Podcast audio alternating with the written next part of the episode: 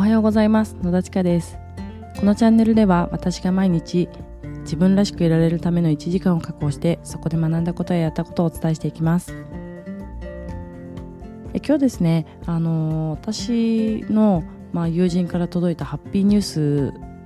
を聞いてちょっと思ったことなんですけれども、えー、私のですね周囲には私も年齢も年齢なので、えー、結構不妊治療している人が多いんですね。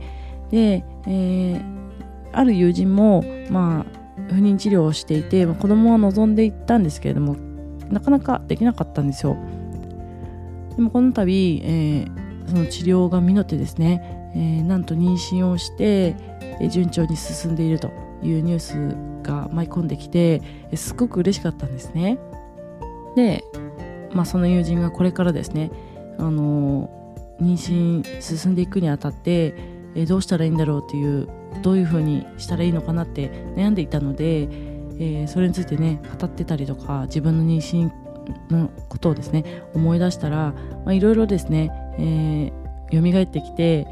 で妊娠した時にね一番最初にその女性が決めること決めなきゃいけないことってどこで産むか問題なんですよ。えつまり、えー、参加を決めなきゃいけないんですね。で、まあ、妊娠判定自分であのおしっこかけてね妊娠検査薬で検査して受診すると思うんですけれどもその時も一番最初にどこに行くかって考えるんですよ。であのね結構定期的に行かなきゃいけなくってでそこで産むかもしくは里帰り出産っていうのを選ぶかとかねいろいろ、まあ、産む場所を考えなきゃいけないんですけれどもまあ、一つはねもちろんその産科が自分が通いたいそこで産みたい病院かっていうところなんですけれども、今少し少なくなってきたかもしれないんですけれども、ね、お産婆さんみたいな本当にそういうところで産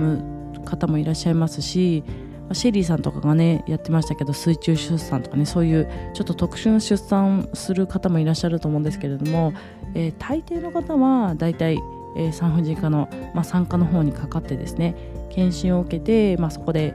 陣痛があったら行って、えー、もしくは、まあ、無痛分娩とか計画分娩で生まれる方とかも結構いらっしゃると思うんですけれども、え、そういう産科で、え出産をすると思います。でその産科も結構あのサービスの内容がね違ってでまあ、妊娠ってね病気ではないので基本的にその検診とかそれから分娩費用って自費なんですよ。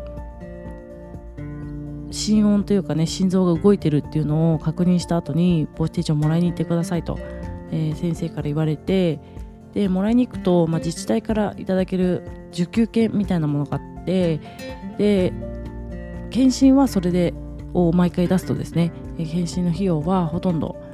負担せずに、まあ、一部負担するかなっていう感じなんですけれども、まあ、ほとんどそれで割引されて一部の負担金を支払うだけで済みます。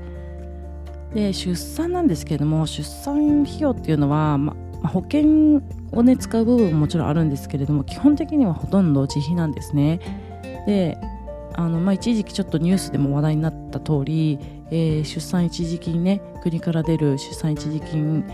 えー、引き上げますって言ってましたけれどもあの、まあ、国から出るその出産一時金だけでは到底で出産費用って足りなくって自費なので病院が結構設定してるんですよ。でそれが結構違う。それからですねあの病院で受けるサービスサービスって言っても基本的に一番違うのが皇室差額代なんですけれどもこれはですね、えー、結構地域によって違ってきて、まあ、私1人目の時に自分の地元の、まあ、田舎の病院だったのもあって、えー、個室差額代すごい安かったんですけれどもで大部屋だとねかからなかったのかな部屋代かからなかったんですけれどもまあそれよりはもうちょっとあのまあ、賑わってるかなぐらいの今住んでる町なんですけれどもここではですね、えー、個室差額代はもちろん3人部屋とか4人部屋のお部屋でも、まあ、多少かかるんですよお部屋代が。でそういうのもかかってくる、まあ、なので大抵その出産すると、出産一時金よりも上回った金額になるのでまあ5万から10万ぐらい、えー、もうちょっと都会とかだともっといくかもしれないんですけれども、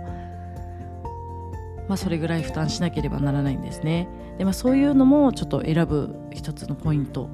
になるかなと思います。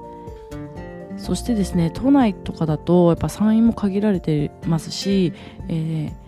まあ、ある程度ね産院側も、まあ、この時期にこれぐらい出産する予定の人がいるっていうのを分かっておかないとまあね突然来ても受け入れられないってこともあるじゃないですか。なのでなんか分娩予約っていうのをするんですよ。でその分娩予約が都内だと結構初期の段階で分娩予約しなきゃいけないっていうことも多いみたいで私それあの都内に住む友人から聞いて驚いたんですよ。えそんな初期で 文面予約するの？っていう、えまあ、そんなこともあるので、えー、結構早い段階でですね産む場所っていうのを、まあ、決めなきゃいけないんですね。えまあ、産院でね受けられるサービス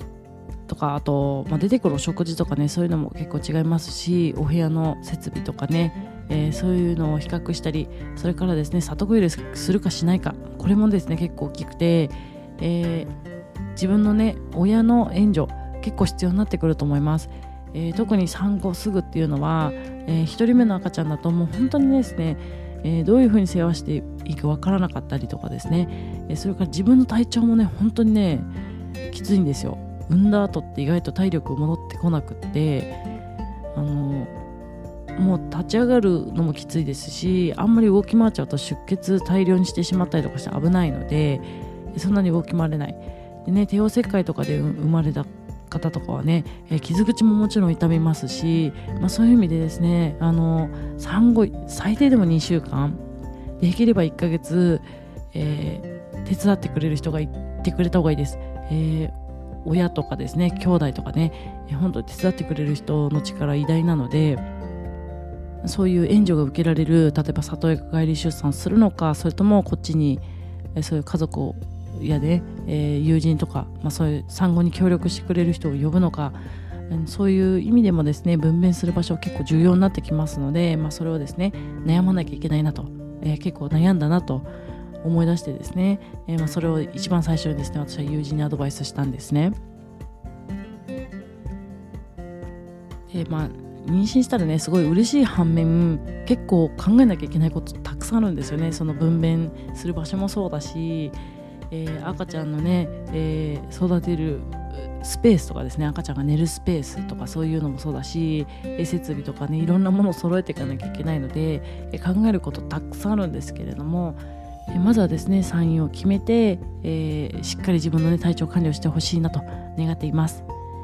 まあ、そんな感じでですね今日はですね、えちょっと思い出エピソードというか、えー、こんなことで悩んだなっていうことを話してみました。